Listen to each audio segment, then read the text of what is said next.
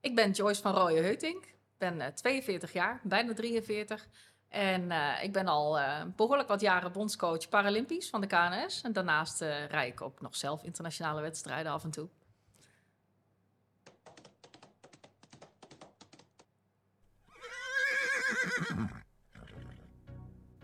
Podcast De Tweede Hoefslag. Ja, leuk dat je kijkt of luistert naar weer een nieuwe podcast-aflevering uh, van onze podcastserie De Tweede Hoefslag. En vandaag zijn we in Harskamp. En waarschijnlijk gaan mensen dan denken: hey, Harskamp, dat ken ik ergens van, of niet, Joyce? Ja, uh, veel mensen kennen deze plek uh, als de ouderstal van Hans-Peter Minderhout en Edward Gal.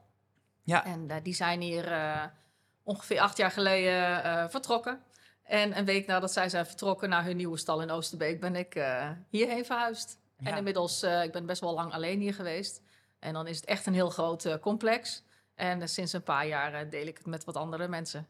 Ja, dat is echt mega groot, want ik heb je net even overheen gelopen. kun je uitleggen aan de mensen die de podcast luisteren van hoe groot het hier eigenlijk is? nou, het is een complex van, ik geloof, ongeveer 7 hectare met twee woonhuizen en heel wat appartementen voor grooms. Uh, twee binnenhallen van 2060, uh, twee overdekte longeercirkels, een buitenbaan, dressuur 2060, een grote springtuin, een galoppeerbaan en uh, bijna 100 boksen. Dus het is best groot. Wow, en niet allemaal van jou, toch? Nee, nee, nee, nee, nee, nee, nee, nee, nee. Ik gebruik hier voor mezelf 14 boksen. En nou, met een bijbehorende binnenbaan en een longeerbak die overdekt is en een stapmolen die overdekt is. En wat paddocks en grasweilanden. Uh, dus dat is echt heel fijn. Ja, ja. ja. Um, we gaan eventjes terug naar hoe het eigenlijk allemaal begon. Um, weet jij nog jouw eerste ontmoeting met een paard? Poeh, dat is een goede vraag. De eerste ontmoeting weet ik niet meer. Maar ik weet wel dat ik uh, toen ik uh, nou ja, in het begin iets met uh, paarden deed. Dat was vooral met een, een, dikke Shetland pony bij ons in de wei.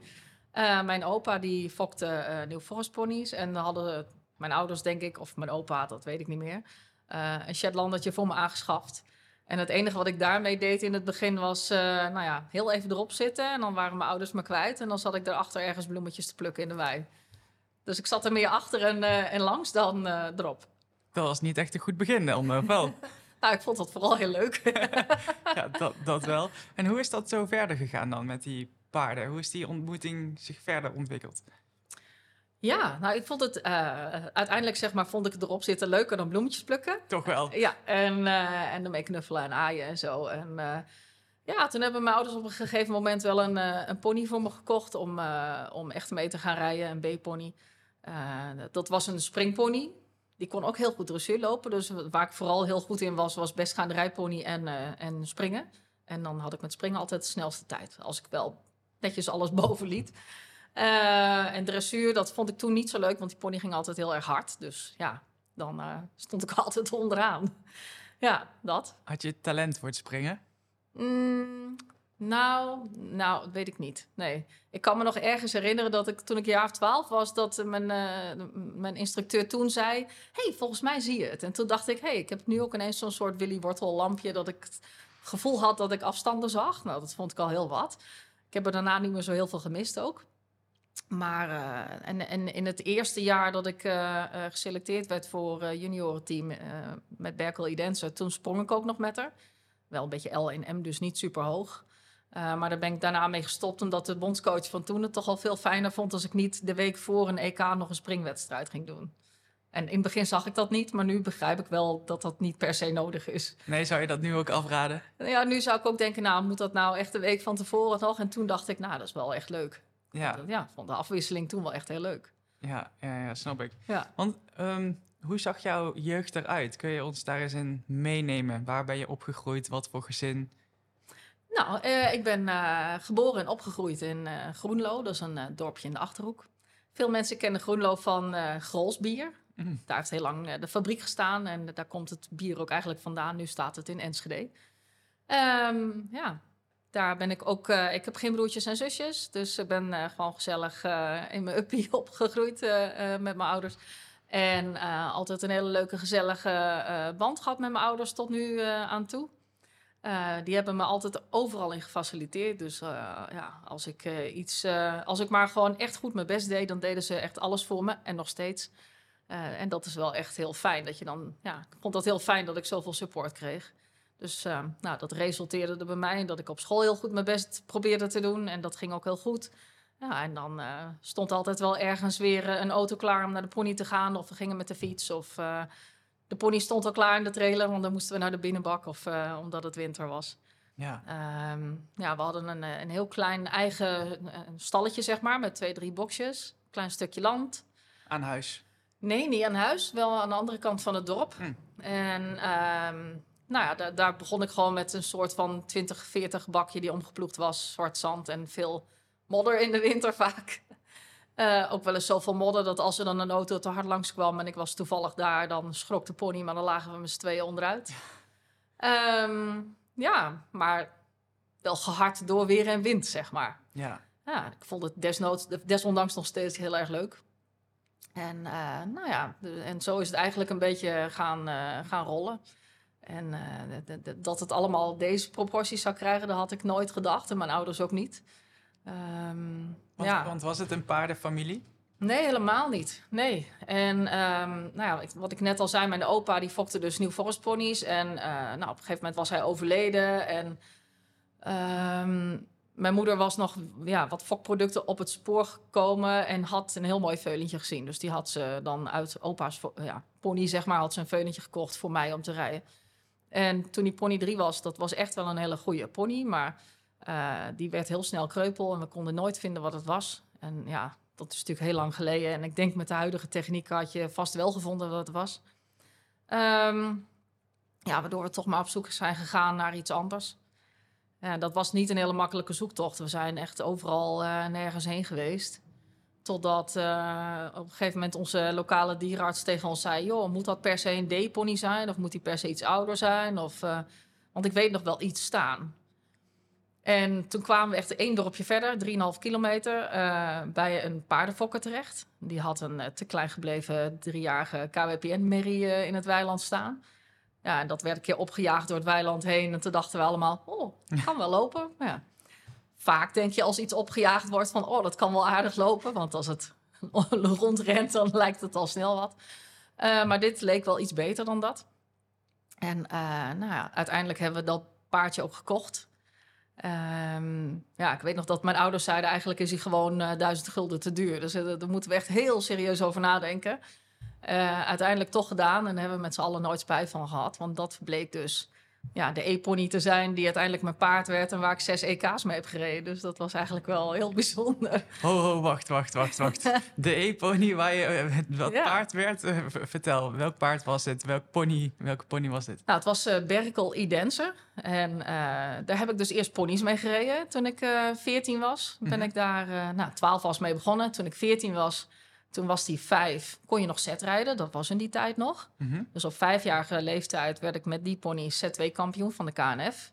Ook tegen uh, kinderen en ponies die op dat, moment in het team zaten uh, voor het EK. Uh, en op dezelfde dag werden we ook Nederlands kampioen bestgaanderijpony. Springen deed ik dus ook nog. Ik zat ook nog in het viertal en zo. Alles deed je toen nog. Hè? Dat, dat, ja, dat, dat was gewoon zo. Ja. Um, maar ik wist wel, die pony was nog wel op dat moment aan het groeien. Dus toen hij zes was, toen uh, ben ik bij de paarden gaan rijden. En uh, nou ja, toen hij zes was, uh, was ik het eerste jaar was ik reserve voor de junioren. Um, ik weet nog dat ik ooit een brief kreeg van Marlies van Balen, want ik was eigenlijk helemaal fan van haar. En dat had ik in, het, in de paardensport gezet. En toen had ze mij een briefje gestuurd, Marlies van Balen. van, goh, wat leuk dat je je pony naar mijn pony hebt vernoemd, want dat was ook zo. Um, en uh, misschien moet je junioren gaan rijden. En toen dacht ik, wat is dat? Ik, ik had echt geen idee. Nou, dus door haar ben ik in de junioren beland. En uh, was ik het eerste jaar reserve. En de zes jaren erna heb ik uh, drie EK's gedaan bij de junioren. En drie bij de jongrijders. En drie keer Nederlands kampioen geworden. En ook nog individuele medaille gewonnen op het EK. Wow. Dus dat ging best goed. Ja. ja. Oh, cool. Ja, bijzonder, bijzonder verhaal is dat. En um, nu, met uh, Marlies, nog steeds fan van? Ja, tuurlijk. nou, het leuke is dan dat, dat het eigenlijk met zo'n briefje begint. Ja. Um, maar uh, de, die gekke snelle pony waar ik het in het begin over had... Uh, daar moest ik ook al mee tegen Marlies rijden. Want we reden allebei in Geldland. En dan werd zij nummer één bij Beschanerij Pony. Met een pony die Antoinette heet. En, eh, of Anjonet, geloof ik. En ik werd tweede. en, eh, nou ja, en dan hebben we van al die EK's bijna alle EK's samen gedaan. En, eh, en nu rijden we af en toe nog steeds tegen elkaar. Ja, ja mooi is dat. Ja, En die, en die pony dan, die, die groeide dus?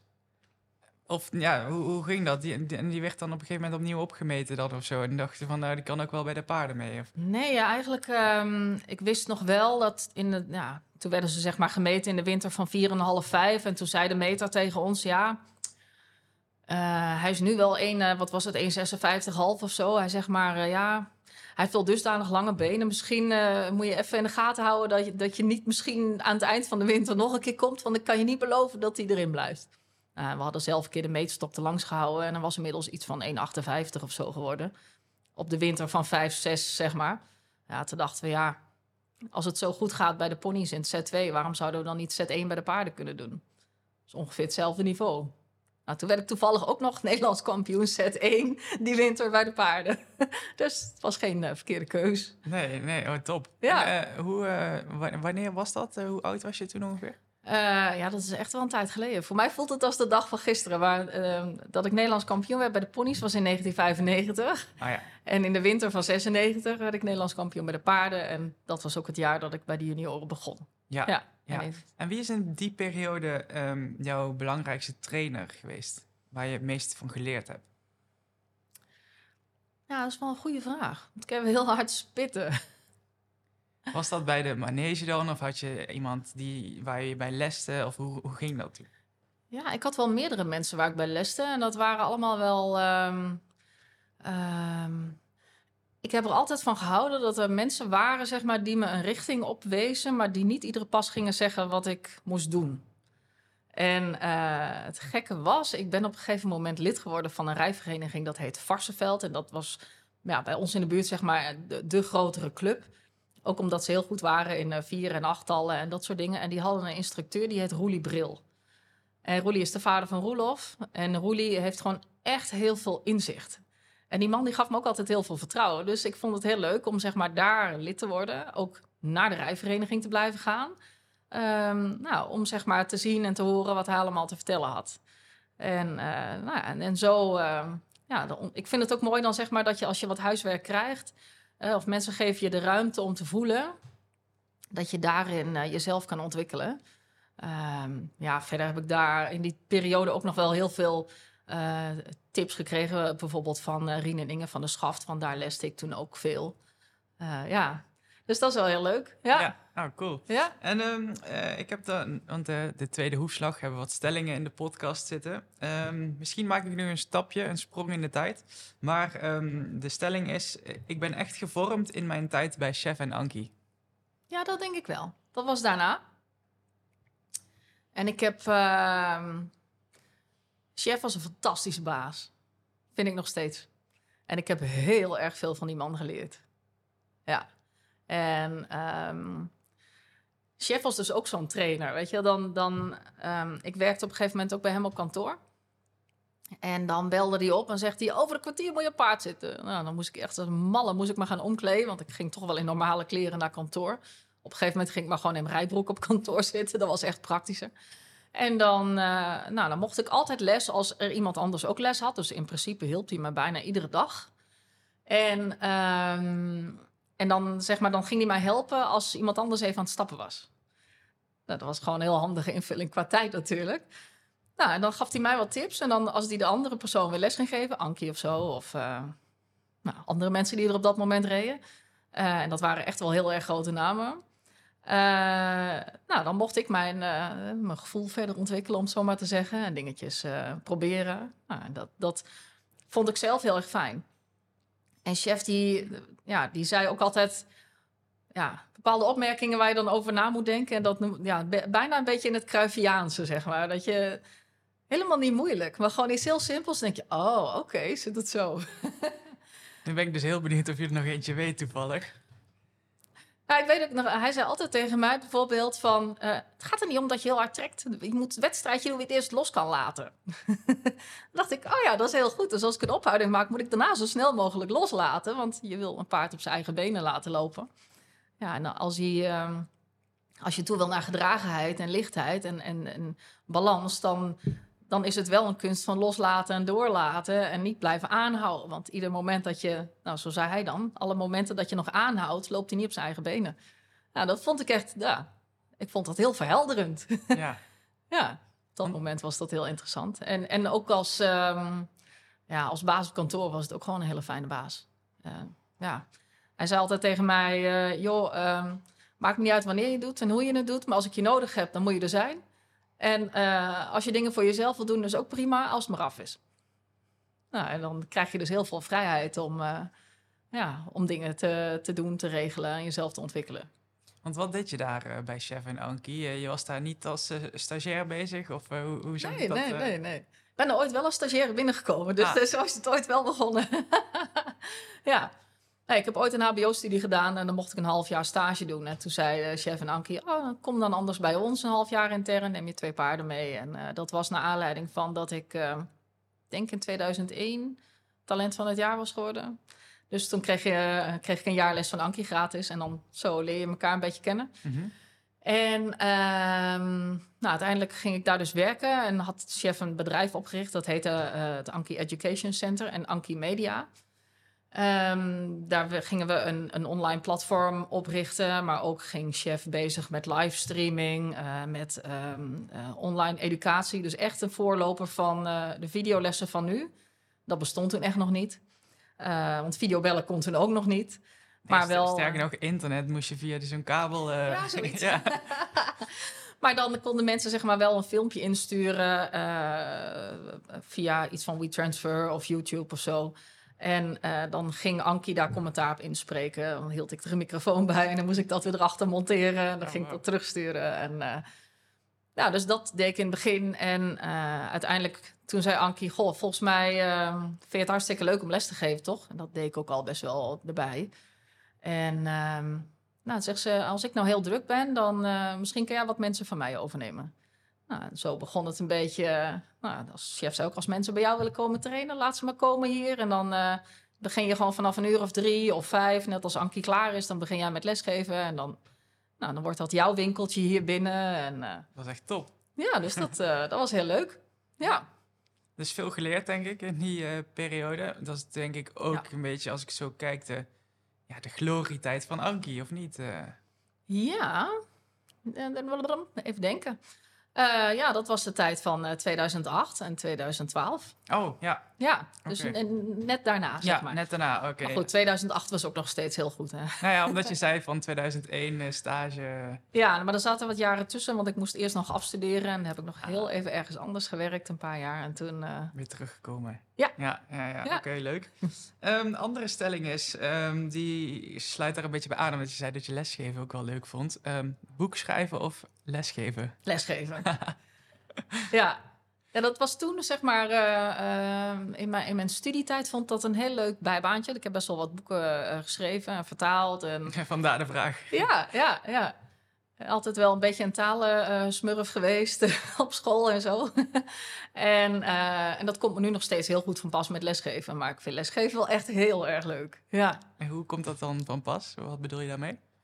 met talen. Ja, Nou ja, ik heb best wel wat mensen die, eh, uit, die ik uit het buitenland lesgeef. ja En, zo, je, eh, je spreekt veel talen. Ja, ja.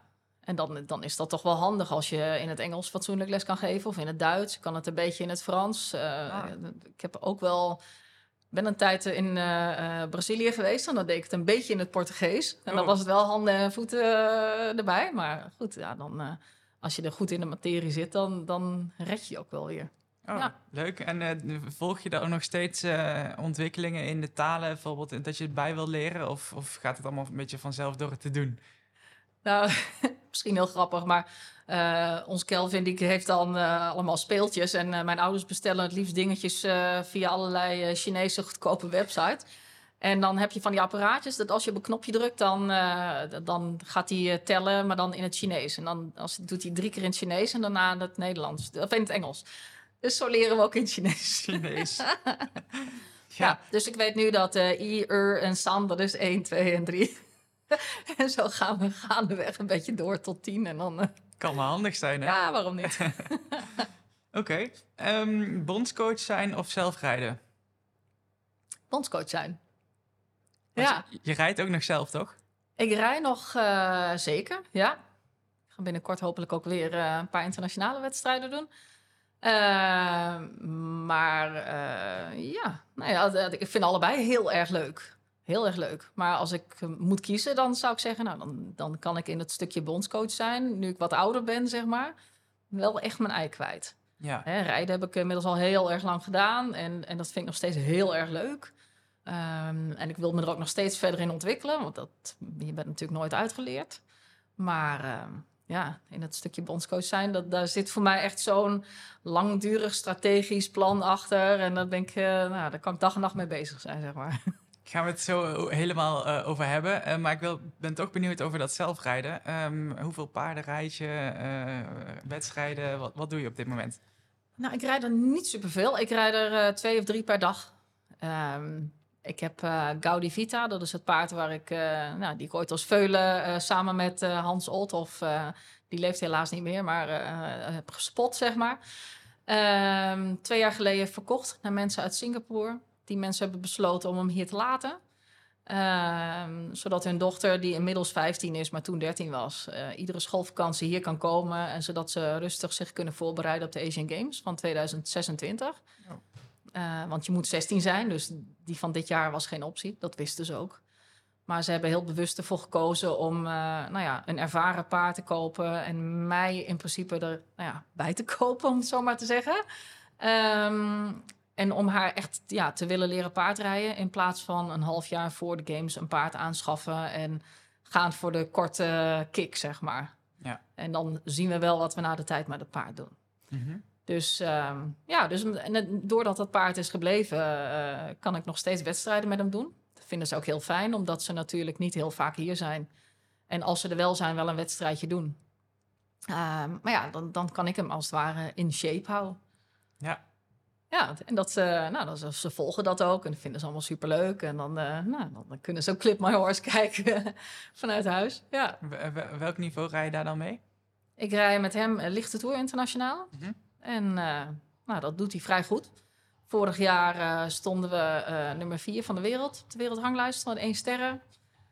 Het begin wist ik helemaal niet dat dat bestond. Heeft ook heel lang niet zo geweest. Maar nou ja, dan sta je achter best wel een respectabel lijstje van eh, namen van paarden en ruiters. En eh was ik stiekem best een beetje trots op. Vind ik Snap hartstikke ik. leuk. Ja. Ja. Ja, en nou ja, meestal, eh, nou in principe scoort hij altijd zeg maar tussen de 71 en 74,5 in een gewone proef. Afhankelijk van hoe goed baasje het best doet. Netjes. Ja, ja, ja. Ja. En die andere paarden? Zijn die van jezelf? Eentje is ook van mezelf. Mhm. Dat, die wordt zes jaar oud. Die heb ik eh, in coronatijd eh, op eh, zo'n KWPN Select Sale online veiling gekocht, zonder dat ik hem gezien had. Wie doet dat nou? Ja, ik vond hem hartstikke leuk. Ja, en toen ging ik tegen andere mensen zeggen: wat, wat heb je dan gekocht? Toen zei ik: Nou, het is een Ampere Apache Jazz. En, en sindsdien moet iedereen heel hard lachen. En dan zeggen ze: Joh, wie doet dat nou? Zo'n bloedlijn fokker. Ik zeg maar: Hij is echt heel erg lief. Dus eh, ja, maar dat wist ik niet, want ik had hem niet gezien voordat ik hem kocht. Maar hij is echt heel lief. En die rijden dan dus ook iedere dag eh, Ja. hier. Ja, zeker. Hier op ja. stal. Ja, Ja, waar we nu op uitkijken, misschien eh, Ja. die bak. Ja, ja, ik zie hem daar gewoon staan. ja nee, dus. ehm, en ja, ik ben afgelopen zomer eh, begonnen met het rijden van een paar L-wedstrijdjes. En eh, inmiddels eh, een keer M gestart. En ik heb helemaal geen haast. Want ik ben gewoon ook druk met, eh, nou ja, mijn gezin, ehm, wedstrijden, eh, coachen. En eh, als ik tussendoor tijd en zin heb om een keertje te starten, dan, eh, dan neem ik hem mee. Ja, ja, En ja, ja. verder oefen ik gewoon thuis. Leuk. Ja, En ehm, ja, wat je net al zei, eh, bondscoach, dat vind je dan eh, nog leuker. Ehm, sinds 2013 hè? al bondscoach van de ja. Paradressuur Equipe van de KNS. Ehm, wat trekt je daar zo in? Wat vind je daar zo leuk aan dat je daar inderdaad zo'n lach van op je gezicht krijgt? Ja. Nou, wat ik echt het allerleukste vind, is om echt heel planmatig, gewoon vier jaar lang, want ja, Paralympisch, Olympisch werk je in cyclussen van vier jaar, Mhm. om ergens naartoe te werken.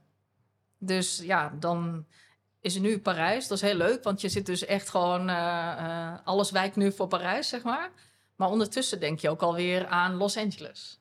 En na Parijs, de dag na Parijs, dan laat je dat los. Maar dan begint het traject weer naar Los Angeles.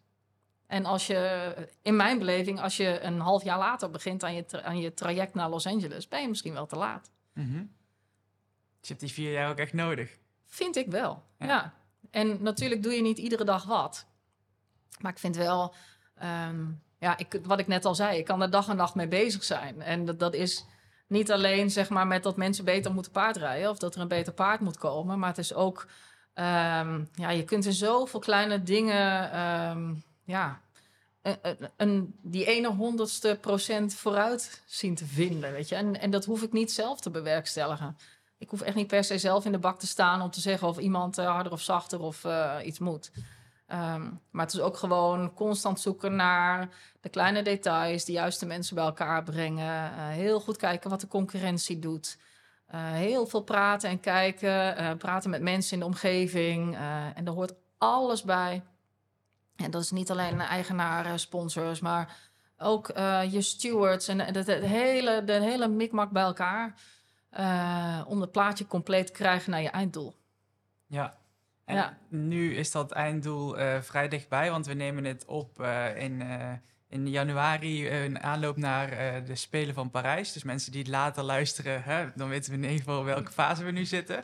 Ja. Ehm, begint het dan echt al te kriebelen, of is dat echt pas die, die latere maanden? eh? Nee, dat kriebelt al heel lang. Al heel lang. ja, dat kriebelt steeds een beetje harder. want ik weet Ja. ook mensen die zeggen, ah nee, Parijs, dat duurt allemaal nog lang. Dat is allemaal nog ver nee, weg. Nee, nee, nee, nee. Ik, eh, nee, dat, dat gaat aan mij geen dag voorbij. Dat eh, alles, alles in de gaten blijven houden. Ja. Heb je dan ook op de keuken, eh, op de koelkast een agenda met eh, omcirkeld eh, Parijs? Nee, maar ik heb wel een Eiffeltorentje op mijn nachtkastje staan. Echt waar, ja? Als, doel. ja, ja. Ah, leuk. Serieus, ja. Om daar dan mee bezig te zijn. Ja? Ja. Heb Ja. je dat bewust gedaan of vond je dat gewoon leuk? Nou, het, het toeval treft dat mijn man moest voor werk naar Parijs. Die gaat daar eh, tijdens de eh, Paralympische Spelen ook iets doen eh, voor de Johan Cruijff Foundation. Dus hij was daar om bezig te zijn met het veldje dat ze daar gaan aanleggen. En toen was hij, hij zat in een hotel naast het eh, kantoor van het Olympische, het organisatiecomité, zeg maar. En dan hadden ze dan dingetjes die je kon kopen. Dus had hij een Eiffeltje, Eiffeltorentje voor me gekocht met zijn logootje erop. Heel grappig. Ja. Ah, leuk, leuk. Ja, dus zo moet je er al iedere dag mee bezig Ja, maar dat is geen enkele moeite. Nee. Oké, en Ja. wat, eh, hoe staan we ervoor? Ik denk dat we er wel goed voor staan. Hè? eh, om, nou ja, dan zeggen mensen, ja, het seizoen is nog lang en er kan nog van alles gebeuren. En natuurlijk is dat zo. Ja. Maar als ik er nu al van uitga dat het seizoen nog lang duurt en dat er nog van alles kan gebeuren, dan gaat er misschien ook van alles gebeuren. Dus we gaan ervoor zorgen dat er niet van alles gaat gebeuren. Ehm, ik denk dat ik eh, een heel stel hele goede ruiters heb met hele goede paarden die al jarenlang eh, ja, mijn vaste waardes zijn. Ehm, en waarom zijn ze mijn vaste waardes? Nou, omdat ze altijd goed presteren. En dat is echt, dat vind ik echt heel erg knap. Die mensen staan er ieder kampioenschap weer. Die weten precies waar ze naartoe moeten werken. Die weten dat ze hè, kunnen pieken op het juiste moment. Eh, dat ze, ja, ik kan er bijna van uitgaan dat ze foutloos rijden op zo'n dag. Nou, hoe bijzonder is dat? Ze hebben jou eigenlijk niet nodig. Ja, maar dat is toch mooi? ja, wat ik net al zei, ik hoef echt niet een, eh, een prominente rol. Nee, ik bedoel het natuurlijk Ja. een beetje gekscherend, maar ehm, ehm, wat is jouw bijdrage zeg maar, als bondscoach in zo'n teamvorming? Want ehm, hè, de vorige aflevering was met Rob Erens als bondscoach van de springruiters geweest natuurlijk. En kun je uitleggen hoe belangrijk een bondscoach is eh, in, in zo'n teamproces? Ik denk dat de bondscoach zet de lijn uit. Eh, bepaalt een heel deel van eh, twee dingen. Van de prestatiecultuur. Dus hè, hoe gaan we met z'n allen om met eh, topsport richting zo'n evenement. En hoe we dat dagelijks beleven. Ehm, hè, dat doe je bij de een misschien in iets meer, meer mate dan met de ander. Ehm, en ook sfeer. Sfeer, zorgen dat, eh, dat de ploeg goed loopt met elkaar. Ehm, ja, uiteindelijk, natuurlijk is het een individuele sport, maar je moet wel met elkaar daar staan. En dat zijn echt geen makkelijke eh, weken. En zeker als je op de Spelen bent. waarin je misschien wel kamers moet delen. En dat doen we normaal nooit. Want iedereen zit eh, in zijn eigen kamer, in zijn eigen hotel of in hetzelfde hotel. Ja, misschien moeten we de oude kamers delen. Hoe ga je dan met dat hele proces om? Uh, ik ga straks op te spelen tegen iemand na dag 1. We hebben eerste dag is een medaillewedstrijd in individuele proef. Dat heet nu de Grand Prix B. Um, ga ik tegen iemand moeten zeggen: Jij mag morgen niet rijden, want in de landenwedstrijd rijden we maar met drie man zonder wegstreepresultaat. Dat heeft invloed. Ja, en natuurlijk gaat iemand heel erg teleurgesteld zijn. En uh, hoe gaan we daar met de hele groep mee om? Weet je, dat soort dingen. En het is dan ook mijn taak om dat gewoon nu al hè, bespreekbaar te houden. Uh, mensen ervan bewust te laten zijn. Uh, ja. En dat, dat gaat dus verder dan alleen op het moment daar en bepalen wie er wel of niet start. En of überhaupt geselecteerd wordt. Hè, of kadertraining geven. ja komt wel iets meer bij kijken dan alleen even selecteren. Ja, en, en, dan roep ik maar echt maar een heel klein voorbeeldje. Ja. ja. Want um, er is veel veranderd in al die jaren, denk ik, hè, ja. sinds je begonnen bent. Uh, kun je daar eens iets uitleggen om aan te tonen van sinds 2013 paradressuur uh, in Nederland en nu? Nou, toen ik begon, zeg maar als klein voorbeeld, waren de kaderscores B-kader 66 en A-kader 68. Uh, nu uh, hebben we dat net aangepast, maar vorig jaar was het B-kader 72 en het A-kader 74. En nu hebben we in de hele lijn met de KNS dressuurafdeling besloten van we doen geen A en B meer, maar we doen één kader van acht mensen en dan is het 72,5 bij ons. Okay. Dat is een behoorlijke lat. En in het kader mogen maar acht mensen en dan heb ik er al tien die sowieso aan alle criteria voldoen. Maar ja, dan moeten we vanuit, zeg maar, hè, met NOC-NSF besloten, eh, is besloten dat je maar maximaal acht mensen in het kader hebt. Ja. Maar ja, dan heb ik er dus al twee die ik moet zeggen, sorry, jullie eigenlijk wel, maar toch niet. Ja, hoe doe je dat dan? Um, ja, ik heb daarvoor zeg maar, um, dat noemen we een soort potential groep of future groep. Mm -hmm. de, de, naam hangt ergens een beetje in het midden, maar ik wil gewoon die mensen ook gewoon op trainingen laten komen en uh, dat ik ze wel blijf zien. Want ik vind die mensen gewoon net zo belangrijk. Uh, net als de mensen die er net tegenaan zitten. Om in zo'n kaart te komen moet je minimaal drie keer die score hebben gehaald. Waarvan één keer internationaal. Ja, en de mensen die twee keer die score hebben gehaald... of al tien keer, maar nog niet internationaal... die wil ik er ook bij. Ja. Want die wil ik uiteindelijk ook 74 of 76 laten rijden. Want die mensen heb ik nodig. Ja, niveau is dus enorm gestegen in, enorm. in die jaar. Ja, en, en de grootte van de groep is enorm gestegen. En uh, de professionaliteit is heel erg toegenomen. De kwaliteit van de paarden is heel erg toegenomen. Um, tegenwoordig is het bijna zo dat als je geen paard hebt dat uh, misschien wel al uh, nou, qua kwaliteit, zeg maar Pavel Cup halve finale of die kwaliteit heb je eigenlijk al wel nodig. Gewoon echt drie hele goede gangen, mm -hmm. mooi en ook gewoon echt goed in de kop. Ja, want hoe kan het dat, die, dat dat niveau zo gestegen is? Is dat omdat er eh, betere paarden zijn of is er meer geïnvesteerd in de parasport? Hoe, hoe kan dat? Ja, er is ook wel meer geïnvesteerd. Er zijn meer mensen gekomen die uh, parasport willen doen. Uh, met name ook in het buitenland. Er zijn ook een aantal mensen die nou ja, met serieuze sponsors of met eigen middelen toch wel ja, best wel hele goede paarden kopen. Ehm, ja, en we moeten gewoon mee. Mhm. Dus dan is het ook weer mijn taak om ervoor te zorgen dat ik ergens weer een goed paard vind. Of dat ik mensen weer met elkaar in contact breng. Of mensen stimuleer om zelf te gaan zoeken. Of ja, want als je stil blijft zitten, dan gaan we achteruit. Ja. Of in ieder geval, dan, dan gaan, hoeven we niet achteruit, maar dan gaat de rest ons voorbij. Ja. En daar zit ik niet op te wachten. ik heb me wel eens laten vertellen dat een aantal jaren geleden dat het gewoon was van uh, hè, als je inderdaad uh, bijvoorbeeld uh, iemand was met een beperking en je zette hem op een paard en die kon wel aardig hobbelen, om het dan zo maar te zeggen, dan won die prijzen, zeg maar. Maar nu is dat niet meer, hè? Nee, dat is echt al heel lang niet meer. nou, kan het je nog sterker vertellen. Een jaar of twintig geleden race op Spelen gewoon nog met leenpaarden.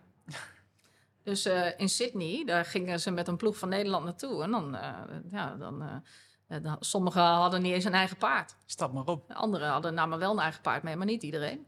Oké. En het is ook nog heel lang zo geweest dat je uh, je kwalificaties bijvoorbeeld kon rijden voor de Spelen. Hè. Dan moest je dan, weet ik veel, 60% of 62% halen als je uit Nieuw-Zeeland kwam. Nou, dan leende je een paard hier in de buurt. En dan had je je scores gehaald en dan waren de Spelen in Brazilië en dan leende je daar weer een ander paard. En dan had je deelgenomen. Ja, en dat, eh, dat was zeg maar nog, eh, ja, dat was, dat was de tijd van Rio de Janeiro nog. Dus dat is nog niet eens super lang Nee. geleden.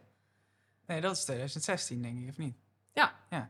Nou, en als ik nu zeg maar zie, ik had op een gegeven moment, een paar jaar geleden, ehm, acht mensen in grade 4 en 5 rijden, eh, dat is op M of Z niveau, die in de reguliere sport zet het zwaar of hoger rijden met goede scores.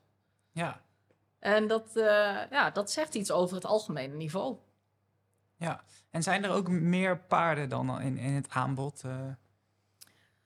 Ehm, ja, dat kan, kan ik niet zo goed zeggen. Er zijn wel, ja, het, echte, er zijn genoeg paarden, maar het, echte ultieme paard is gewoon toch niet zo makkelijk te vinden. Ja, hij moet ook gewoon, eh, de- zeker in de lagere grades, moet een paard best wel ja, vergevingsgezind zijn. En dat is niet omdat een ruiter geen gevoel heeft. Want ik vind dat mijn ruiters echt heel goed kunnen paardrijden. En heel mooi, harmonisch en mooi naar de hand toe. En ik ben echt heel trots op. Maar als jij bijvoorbeeld een beperking hebt en je bent een beetje spastisch, waardoor je handen niet stil kan houden, moet je een paard hebben die echt wel vergevingsgezind is en gewoon zijn kopje stil houdt. En dat je toch op de een of andere manier, ondanks dat je zo bewegelijk bent, toch naar de hand toe leert rijden. Dat is wel echt een uitdaging. Ja, Maar dat vind ik wel heel mooi werk. ja. Ja, en of als jij maar één been hebt of anderhalf been qua functie, of heel erg knijpt omdat je spastisch bent, of juist eigenlijk geen kracht hebt in je benen omdat je of een dwarslesie hebt of een spierziekte of eh, iets, ehm, moet je toch een paard hebben dat als jij hem op je stem of op je stokje motiveert, dat hij gewoon blijft lopen. Ja, En dat hij niet zegt van jij knijpt te hard of je doet niks, nou dan ga ik ook even eh, niet meedoen.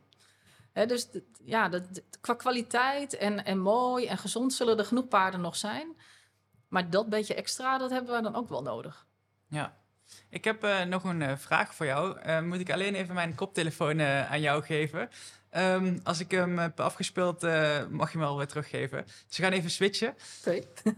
En dan ehm, laat me even weten als je, als je niks hoort. Maar ik denk dat het eh, wel goed moet komen. Hey Joyce, Sanne hier.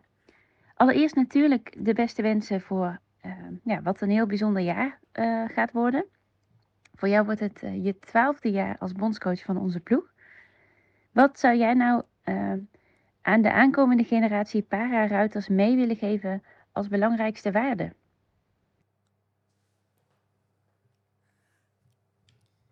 Dat Nou. was Sanne. Goeie vraag. Ehm, eigenlijk twee dingen.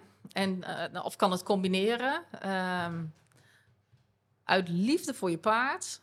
Met het grootste verstand dat je kan gebruiken. Zo planmatig mogelijk werken naar hetgeen wat je zou willen bereiken. Dat is het belangrijkste. Ja. Ja, want dan, eh, kijk, dan doe je het uit. Nou, kijk, je, doet- je doet het altijd omdat je gek bent op je eigen paard. Omdat je van paarden houdt en jouw paard is je beste vriend. En als je daarin een goed plan hebt en je gebruikt je verstand en je doet iedere dag. Hè, eh, je verstand gebruiken verzorgt er ook voor dat je, je je frustraties niet nodig hebt. Bijvoorbeeld als het een keer niet gaat. Hè, of eh, wanhopig bent als het niet gaat.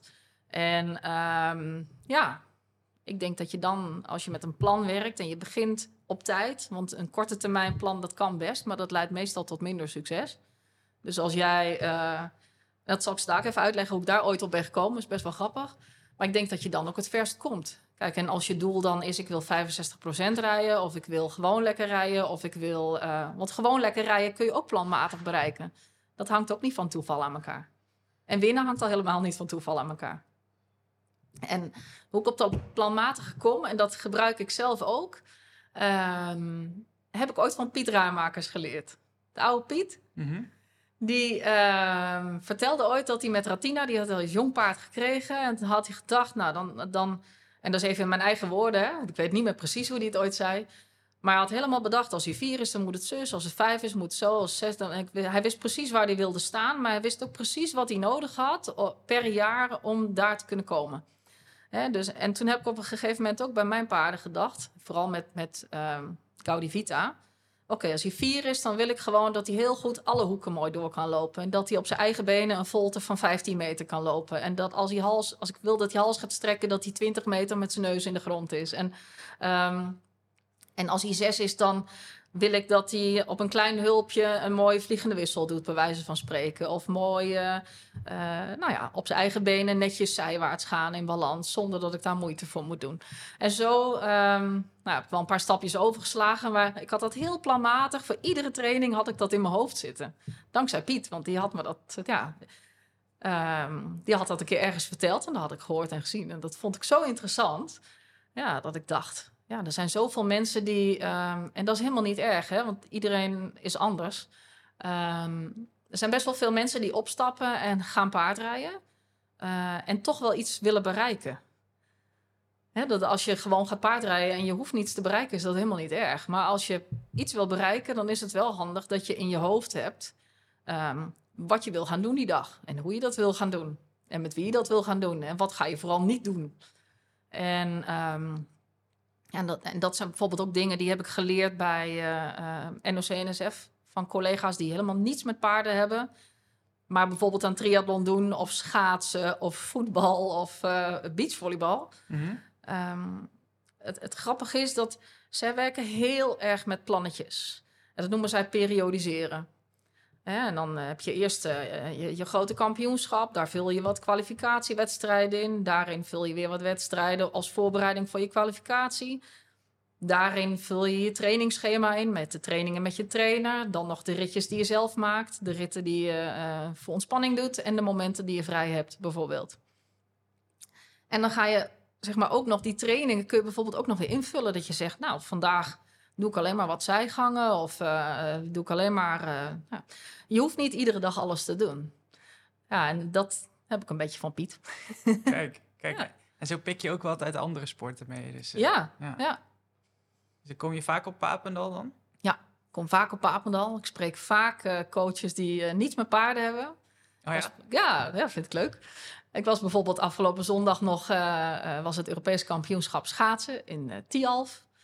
Ja, en daar spreek ik eh, collega Jillert Anema. Dat is eh, een van de eh, coaches, onder andere van Irene Schouten. Mhm. best wel een bekende schaatster. En nou, die vertelt dan heel uitgebreid over zijn tactiek van de maasstart en waarom en hoe. En dat het tot in detail gelukt was. En dat, dat die ta- tactiek echt al dagen van tevoren bedacht was. En, en dat het ook echt ging gebeuren. Ja, dat, daar hou ik van. Ja, en vind je dat dan gewoon leuk of pik je daar dan ook nog wat uit voor de- wat je zelf kan eh, gebruiken? Want hè, ik kan me voorstellen, schaatsen, daar heb jij misschien niet zoveel aan eh, tijdens het paardrijden, maar Nou, gek genoeg, dus, er zit zelfs nog een parallel tussen schaatsen en paardrijden. vertel. Tegenwoordig, omdat het nu min zoveel is. eh, Ja, omdat het nu min 7 is. nou, bij schaatsen zegt Jillet bijvoorbeeld altijd... je moet zo dicht mogelijk op het ijs zitten. Je moet laag zitten. Je moet zo lang mogelijk contact houden met het ijs. Eh, want ieder moment dat je eh, geen contact hebt met het ijs... verlies je snelheid. Want in de lucht leg je geen afstand af. Dus je moet laag zitten, diep zitten... gevoel houden met het ijs. Nou, misschien voel je hem al aankomen. Hè? We moeten laag zitten, diep zitten, voelen, zadel, paard voelen. eh, want hoe lager en hoe dieper je zit, hoe meer je voelt wat er onder je gebeurt. Ja. Als je een beetje op gaat staan uit de beugels, dan voel je veel minder dat lichaamsgebruik. Ja. Dus eh, ja, d- dat soort dingen hebben wij het dan over met elkaar. Nou, grappig. Ja.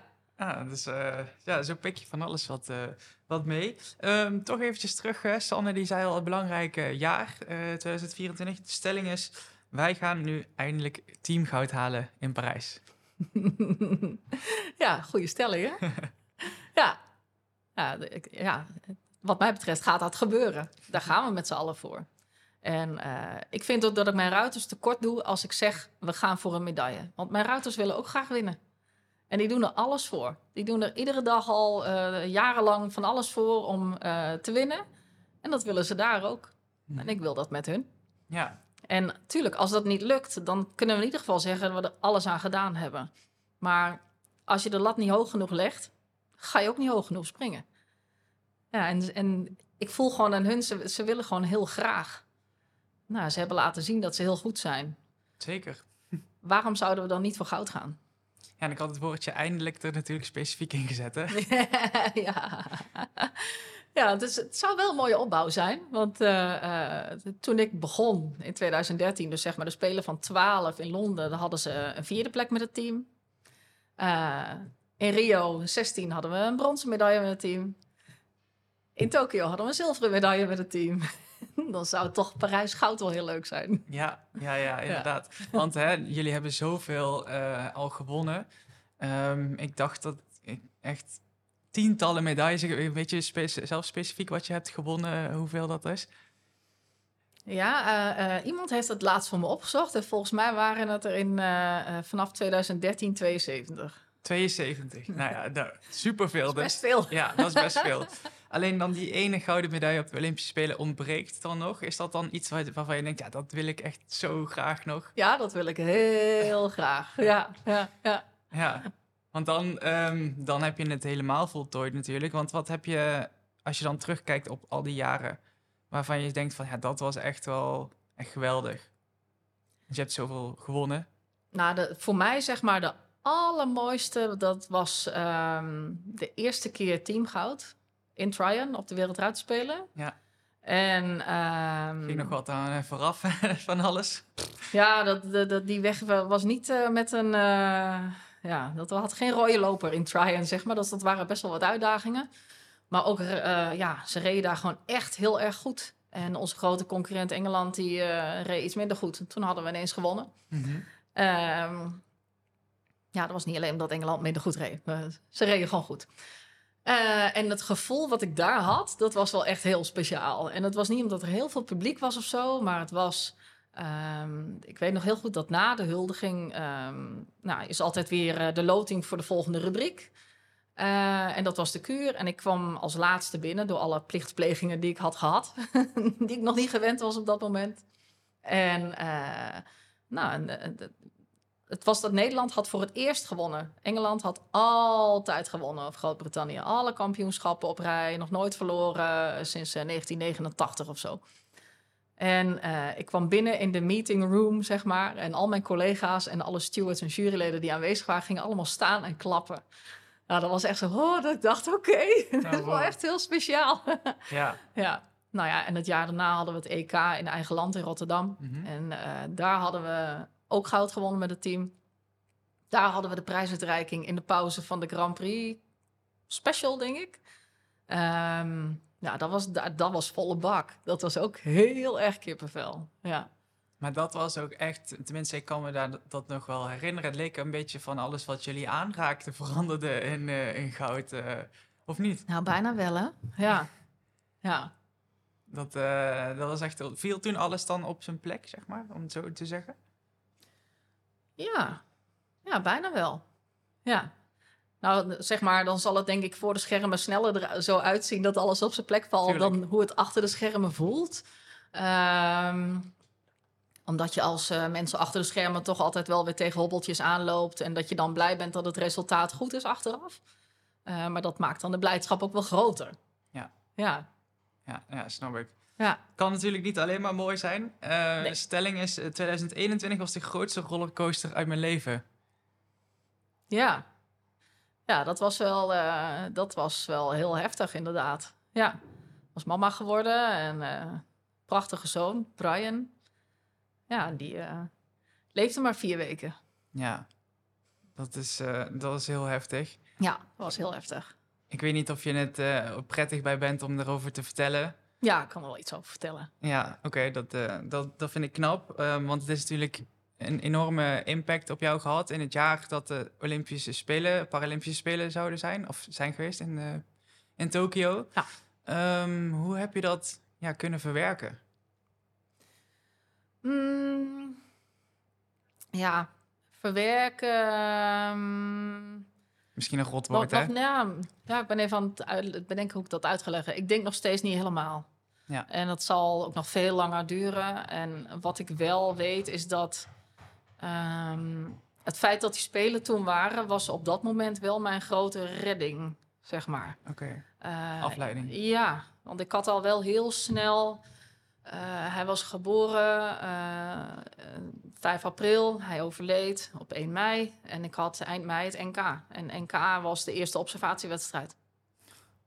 En ik wilde daar gewoon zijn.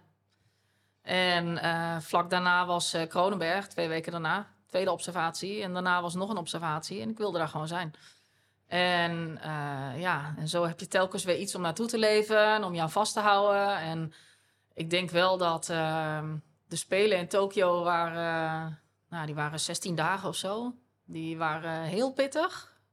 Ehm, niet omdat het zo warm was en eh, omdat er van alles eh, wel en niet goed ging. En eh, we eerst goud leken te winnen met het team en toen net niet. Eh, anyway, eh, maar ja, dan, dan zit je dus ineens in zo'n ver land. En dan is het heel erg pittig. Ja. Was je ook alleen toen? Nee, ik had heel gelukkig ehm, iemand bij me die ik heel erg vertrouw. En dat was onze toenmalige teammanager, Adrianne van Waardenberg. Daar, eh, ja, daar zat ik ook mee in één appartement. En eh, zij was niet te lang daarvoor haar man verloren. En ja, dan zit je toch met z'n tweeën en je kunt ja, dan toch wel met elkaar erover praten en zo. En eh, ja. Ja, want even voor de duidelijkheid, dat was ook nog dat coronajaar, hè? Alles in isolatie. eh, in Tokio was alles Ja. mondkapjes, je mocht nergens naartoe. Dus het kan dan wel vrij eenzaam zijn geweest. ja, dat was het ook. Ja, En eh, ik ben iemand die bijna nooit slaapt. Dat is van de ene kant heel fijn, want je dagen worden heel lang. Van de andere kant, als je dan niet zo lekker in je vel zit, zijn de dagen heel erg lang. Mm. En ik weet nog wel dat door het tijdsverschil dat ik eh, vrijwel iedere nacht, bijna de hele nacht aan de telefoon heb gehangen met huis, omdat het daar toen dag was. Oh ja. Ja, en dan eh, is het ook fijn. Ik want eh, mijn man Simon die zat ook ja, thuis en niet alleen, want die was veel bij bijvoorbeeld zijn ouders en mijn ouders. Ehm, ja. En we hebben ook wel tegen elkaar van tevoren gezegd dat als het met een van ons twee niet goed gaat, ehm, tussen de oortjes, dan ga ik niet. Mhm. En uiteindelijk hebben we wel samen een paar dagen van tevoren besloten van, eh, nou, ga het toch doen. Ja, Knap. En heb je wel, zeg maar, kunnen doen wat je moest doen? Of, of, hè, want je, je kunt dat van tevoren natuurlijk niet inschatten hoe je daar in Tokio gaat zijn dan. Op, Nee, nee, dat is, dat, is, ehm, dat is niet in te schatten, nee. Maar ik heb wel het gevoel gehad dat ik ook daar, zeg maar, eh, ja, heel erg in overleefstand zat. Dus dat ik heel goed door en door en door en door kon. Ik had ehm, heel goede hulp van eh sportpsycholoog van het NOC-NSF, die mee was. Eigenlijk om de sporters te begeleiden, maar als ze er toch zijn, dan kunnen ze ook wel iets voor coaches doen. ja, Ehm, ja, en het zwarte gat, gek genoeg, kwam echt daarna. Ik heb, eh, en ze zeggen wel eens sporters die stoppen met sporten, die eh, ervaren een zwart gat of zo. En ik denk de dag dat ik thuis kwam, de dag daarna, toen wilde ik voor het eerst naar stal. En eh, ja, toen kwam ik langs de poort van stal rijden. Ze hadden alles versierd. Ze hadden allemaal taart voor me gehaald. En iedereen had het supergoed bedoeld. En ik kom aan die poort en ik val in een soort zwart gat, echt letterlijk, dat ik door ben gereden. Ik ben dus niet de oprit opgereden. Ik ben naar huis gegaan. Ik ben in het souterrain in de kelder gaan zitten. Alle gordijnen dicht gedaan. En ik heb volgens mij drie dagen liggen huilen in bed. Och. En eh, ik heb me drie dagen heel erg slecht gevoeld. En daarna ging het weer wat beter. En ik denk dat dat moment was anders eerder gekomen, zeker. Maar doordat ik eh, ja, iets had om eh, ja, naartoe te blijven leven en eh 300% me voor in te zetten en ervoor te gaan, ja, duurde dat iets langer. ja. Ja, En je bent er uiteindelijk zelf ook weer uitgekomen uit dat gat. ja, ja. Ik dacht op een gegeven moment van... mensen kunnen allemaal de touwladdertjes de put in gooien... maar als ik niet zelf het touwladdertje pak... dan blijf ik in het putje zitten. Mhm. Dus ik moet nu zelf dat touwladdertje eh, pakken en naar boven gaan klimmen... want anders dan, eh, dan zit ik hier over een week nog. En dan- toen dacht ik, nee, daar heb ik ook geen zin in. Dus ja, dat is, het klinkt misschien makkelijker gezegd dan gedaan... maar dat is wel ongeveer eh, hoe het in mijn hoofd zat op dat moment. En ehm, ja, toen weer rustig aan opgekrabbeld. Knap. Ja, En uiteindelijk eh, nog een keer eh, moeder geworden, hè? Ja. En dat is eh, van, eh, hoe heet hij ook weer, Kevin? Kelvin. Kelvin, sorry. Ja, Bijna goed. ja. Ja, ja Kelvin is eh, in juni 2022 geboren. Ook een hele goede timing, want het was zes weken voor herning. en ehm, ja, timing maakt niks uit, want het was totaal onbelangrijk. We wilden heel graag een broertje voor Brian. En eh, nou, daar waren we ontzettend blij mee. En toen zei eh, Simon ook tegen mij, we gaan gewoon met z'n drieën naar herning. Nou ja. En eh, nou, daar hebben we gewoon eh, anderhalve week met z'n drieën rondgehuppeld. En Kelvin ging overal mee heen, dus die zat gewoon... ehm, ja, het sliep nog te pas en te onpas. Dus dat, was, dat is het voordeel van als ze zes weken oud zijn. Maar zaten we tijdens de landenwedstrijd of tijdens de kuurmuziek in het stadion... met al die mensen, uitverkocht zowat, hè. Het was hart- hartstikke druk daar natuurlijk. De muziek ging tekeer en er werd geklapt en hij sliep gewoon. Deden we zo'n hand op het oor en dan Oh ja. bleef hij gewoon verder slapen. Ja. ja, want toen, dat was echt denk ik een, een roze wolk qua alles dan, denk ik, eh, die periode, of niet? Ja, Ook want, hè, maar het is ook wel een beetje dubbel. Ja, ik, want ja. Het, zeg maar dat, ja, je maakt zeg maar met, ehm, met Kelvin alles mee wat je graag had mee willen maken met Brian. Dus dat is ook wel soms moeilijk. Mhm. Dat je dingen voor het eerst ziet of voelt of meemaakt. En dat ja, dan brengt dat ook wel weer herinneringen met zich mee. Of ja, dingen die je graag had gewild. Ehm, maar dan ben je daar wel weer extra dankbaar voor. Ja. Ja, dat, eh, ik had heel snel geleerd dat niets meer vanzelfsprekend was in het leven, zeg maar. Dat snap ik. Ja. Ja, dat, dat ging echt in, eh, van de een op de andere dag. Reality eh, check, Ja. ja. Ja, Ben je dan zeg maar ook meer dingen gaan waarderen, gewoon hoe ze zijn? Dat hoor je dan nog wel eens Ja. zeggen, want dat, eh, ja. ja, ja. Ja, ik merk dat, eh, ehm, nou, bijvoorbeeld de band met mensen die me echt heel dierbaar zijn, daar ben ik gewoon veel bewuster van geworden. En, en, en, en dat die band dan ook veel hechter is geworden, dat je daar andere dingen bij voelt. Ehm, ja, en, en winnen is ook niet vanzelfsprekend, bijvoorbeeld. Hè? Dat, dat, ja, dat we daar bijvoorbeeld goud wonnen met het team. Eh, volgens mij, eh, ik, ik had zo hard gegild, dat weet ik nog. En gerend dat eh, to- toen de punten kwamen, dat degene die daarna de ring in moest, dat paard ging zowat aan de kletter de ring in door mij. En dus heb ik heel hard sorry geroepen ook. En nog een keer excuses aangeboden. Er was niet iemand die ook concurrent was of zo, maar was wel sneu eigenlijk. Ehm, ja. ja, dan komen er wel andere, andere emoties ook los. Merk ook wel dat ik eh, sindsdien... ehm, ik ben, ik ben heel lang heb ik emoties een soort van aan de kant eh, eh, een soort van kunnen parkeren. En nu dan hoeft er maar iets te zijn of dan gaat het los. Ja, Is ook dan, niet erg, toch? Nee, dat is helemaal niet erg. Nee, nee maar als je dan, ja, als er iets, iets gebeurt wat heel leuk is, of ja, dan moet er toch wel even een traantje. of als je een film zit te kijken, of ja, en dat, dat komt nu iets sneller dan, eh, Ja. dan toen. Maar wegstoppen is eigenlijk ook geen optie, hè? Nee, wegstoppen is geen optie. En eh, nu ben ik wel een beetje het type dat dan denkt, als ik het eventjes wat langer wegstop, dan komt het daarna misschien minder hard binnen. Maar eh, je hoopt dan dat dat zo is, maar dat is niet zo. Nou ja, maar dan moet je toch zelf achterkomen. Ja. Ja. Ja. Alright, nou hopelijk wordt een, eh, een, een, de komende zomer in, in Parijs dan nog zo'n emotioneel hoogtepunt. Dan eh, gaat het eh, gezin mee. Ja, ze gaan zeker mee. Kijk, Kijk, wij zitten natuurlijk met z'n allen in het Olympisch, Paralympisch dorp. Ehm, dus ik, we kunnen niet zeg maar bij elkaar slapen in een appartement. Ehm, maar eh, Simon en Kelvin gaan eh, in een huis van eh, een goede vriend van ons... die eh vlak bij Parijs woont. Simons ouders gaan mee. Dan heeft Simon ook nog even... af en toe dan hoeft hij niet de hele tijd op te passen, zeg maar. Dan kan hij ook even zijn handen vrij. En ze komen gezellig met z'n allen kijken. We hebben ook al kaartjes gekocht voor het Hollandhuis. Oh, En, leuk. ja, ja. Oké. En dat is ook wel heel leuk om dan... ehm, ja, om dat met ze samen te beleven. Ook al zie je elkaar niet veel dan. Maar dat je wel weet eh, dat ze er zijn. En dat ze er voor je zijn. ja. Ik, eh, we zitten bijna aan de tijd, dus eh, we moeten, ik wil eigenlijk nog twee vragen stellen. Dus laten we dat eventjes kort houden. En die gaan over de toekomst en dan iets verder dan, dan Parijs. Ehm, de eerste is eigenlijk, ehm, hoe ziet een paradressuurpaard van de toekomst er in jouw ogen uit? Eh, ik denk dat eh, de, de paarden die in de toekomst medailles gaan winnen... dat dat paarden zijn van de kwaliteit eh, WK jonge dressuurpaarden. Ja, dat zijn paarden die een 9 of een 10 voor de stap halen... en heel veel souplesse hebben in de draf... en een hele fijne, mooie, losgelaten, maar toch krachtige galop. Mooi ber bergop, ja. En, en zijn dat dan nog specifieke paarden die dan bijvoorbeeld net iets extra's hebben ten opzichte van andere paarden? Maakt dat niet zoveel uit? Mm, je ziet toch wel veel warmbloeden. Hè? eh, Duits of Nederlands gefokt, Deens gefokt. eh, of een mix daartussen.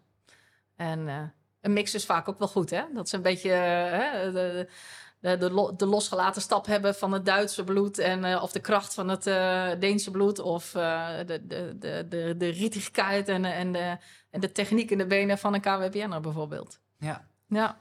Tot slot, ehm, ik maak me zorgen over de toekomst van de paardensport. Nee, eigenlijk niet. Nee. Dat is een van de eerste antwoorden die ik eh, in deze podcast hoor, die er vrij positief in staan. Ja. Nou ja, ik, ik denk dat ve- veel dingen komen en gaan. Mhm. En ehm, ik heb ergens wel het gevoel dat we met ons allen er heel erg bewust van zijn dat we goed met onze dieren om moeten gaan. En dat, dat we dat ook in heel veel gevallen goed doen. Dat we goed voor onze paarden zorgen. Ehm, hè, dat we ons heel bewust zijn van eh, eh, wat ons prestatiegedrag eh, voor invloed heeft op ons dier. Ehm, dat we er ook heel zuinig op moeten zijn, omdat we er anders niet zo lang mee doen. En, en dat we hem daarna goed leven geven. En ondertussen natuurlijk ook. Hè? En ik denk dat de mensen die zich daar heel erg zorgen over maken, die gaan gaandeweg ook wel zien dat we dat goed doen. En nou, wat ik zeg, vaak zijn ook zorgen dingen die komen en gaan. En ehm, nou ja, het ligt de laatste jaren heel erg onder een vergrootglas. Ik kan niet in de toekomst kijken, maar het kan best wel zo zijn dat dat over een jaar of tien ietsjes weg hebt.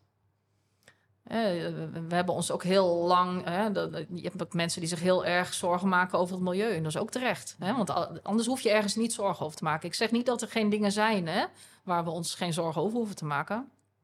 Maar goed, ook die dingen. Het gaat altijd een beetje in een soort conjunctuurbeweging. Het neemt iets af, het neemt weer iets toe. En, ehm, en ik denk dat de lijn die we met z'n allen inzetten, dat die echt wel oké is. Dus we rijden over zoveel jaar nog wel gewoon paard. eh, Ja, ja. Nee, ik heb echt geen zorgen dat we over tien jaar of over 15 jaar geen paard meer kunnen rijden. En Ben jij dan nog bondscoach? Oh, dat zou maar zo kunnen. Of Ja? het Paralympisch is, weet ik niet. Maar eh, nou, misschien wel van eh, iets anders. Ambities? Altijd. Ja? Ja. Zou je bij de, bij de gewone dressuur eh, bijvoorbeeld... eh, Nou, als de tijd rijp is, dan zou ik dat hartstikke leuk vinden. en wa- wanneer is de tijd rijp? De dag dat ze me nodig hebben, dan ben ik er, zeg Ja, ik ze hebben net iemand anders aangesteld, hè? ik heb tijd zat. Ja, want Ja. jij gaat gewoon het traject in naar Los Angeles, eh, wat je zei. Dat zou maar zo kunnen. Nou, dan sluiten we daarbij af. Joyce, ehm, dank in ieder geval voor je tijd. En we gaan heel erg duimen in Parijs voor jullie team. Dankjewel. Thanks.